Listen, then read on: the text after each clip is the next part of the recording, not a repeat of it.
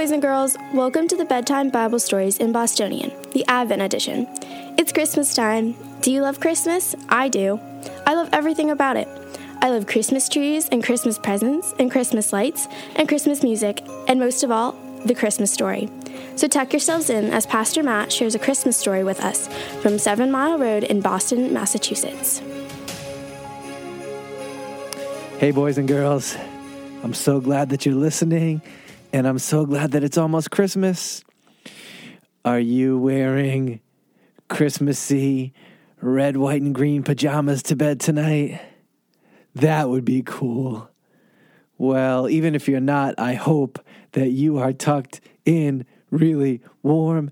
It is so icy cold where I live in Boston, Mass right now. Uh oh, winter is here, and that means Christmas. Well, we've been learning the Advent stories about Joseph and Mary and Elizabeth, knowing the super awesome, unique specialness of this baby that Mary was carrying. But now we're going to learn about the day that Jesus was born. I have a question for you. Do you remember the day that you were born? of course you don't. No one can remember that day. You're too little to have a memory of it, but everybody who loves you has a memory of that day. I can remember the hot summer day that my first son was born, and my second son too, and my first daughter, and my second daughter. Everybody was born in the summertime. And I could tell you where they were, and I could tell you what I was thinking, and I could tell you what they look like. I could tell you all the details. Well, do you know who remembered all the details about the day that Jesus was born? Yeah, his mom Mary did. And she told them to Dr. Luke, who wrote them down in his gospel. Well, do you know something totally crazy happened?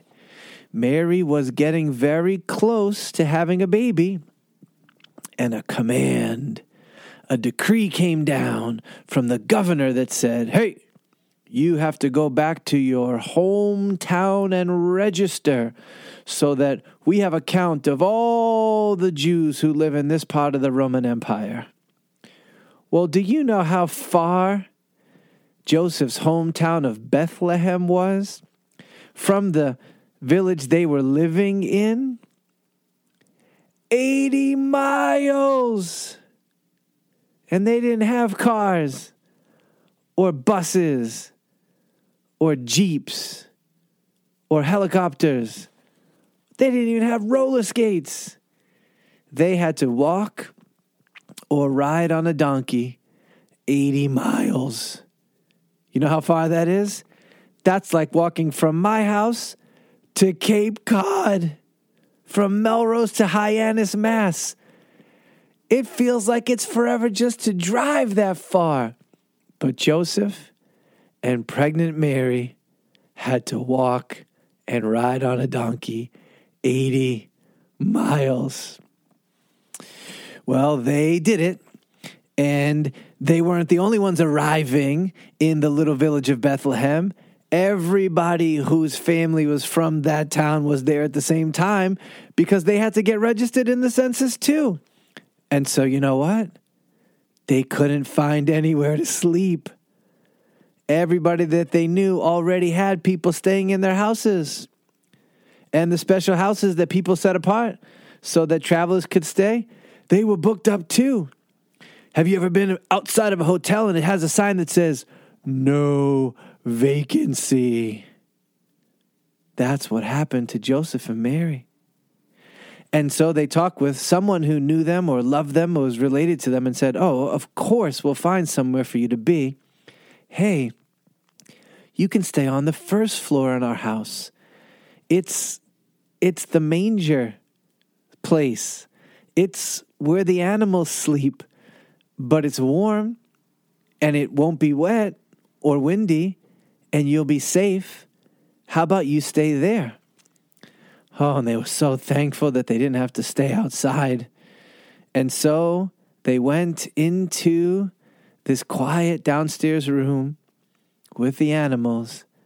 And then you know what happened? Mary went, Oh!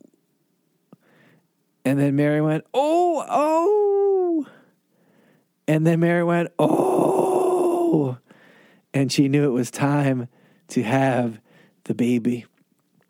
Well, Joseph held her hand and he told her, Mary, I love you. You're going to do great. And in that space, the Son of God was born. And when he was born, do you know what he looked like? He looked like every other baby boy that was born in Israel that year. He had 10 fingers, and he had 10 toes, and he had no teeth at all, and probably just a tiny little bit of hair. And you know what he did? He screamed, and he cried, and he pooped, and he was looking for food, and he found it in the arms of his mom. She was warm, she was loving, and she fed him, and she kept saying, Jesus, you're here. Jesus, it's mom. Jesus, your dad's right over there. Jesus, we're going to love you. And Jesus, I'll explain it better one day, but you're a special boy.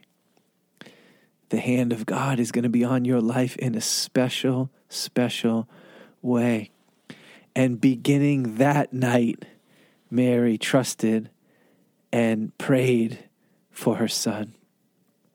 Well, I don't know if you thought that the Son of God was going to be born in a palace. I don't know if you thought he was going to be born in some fancy pants place. I don't know if you thought there was going to be a royal welcome for him in the courts. But that's not how it happened. Jesus arrived humble to a humble man and a humble woman in a humble space. The Son of God had made himself low. Do you know what Mary and Joseph did after Jesus was finished eating for the first time and fell sound asleep? They wrapped him in some really warm blanket pajama kind of clothes. And they laid him in the manger, the little space that was filled with straw that the animals would come and eat from. And they put him in there so that Mary could rest. And they held each other and they looked at him and they could not imagine the grace of God that had come into their life. Let's pray. Father, thank you for sending the Son and for sending him to humble nobodies because that means he came for us too. Amen. All right. It's time for bed. Good night. Merry Christmas and thanks for listening. To find out more information about our church, Google 7 Mile Road, Boston. To enjoy some bedtime Bible story videos, search for 7 Mile Road on YouTube.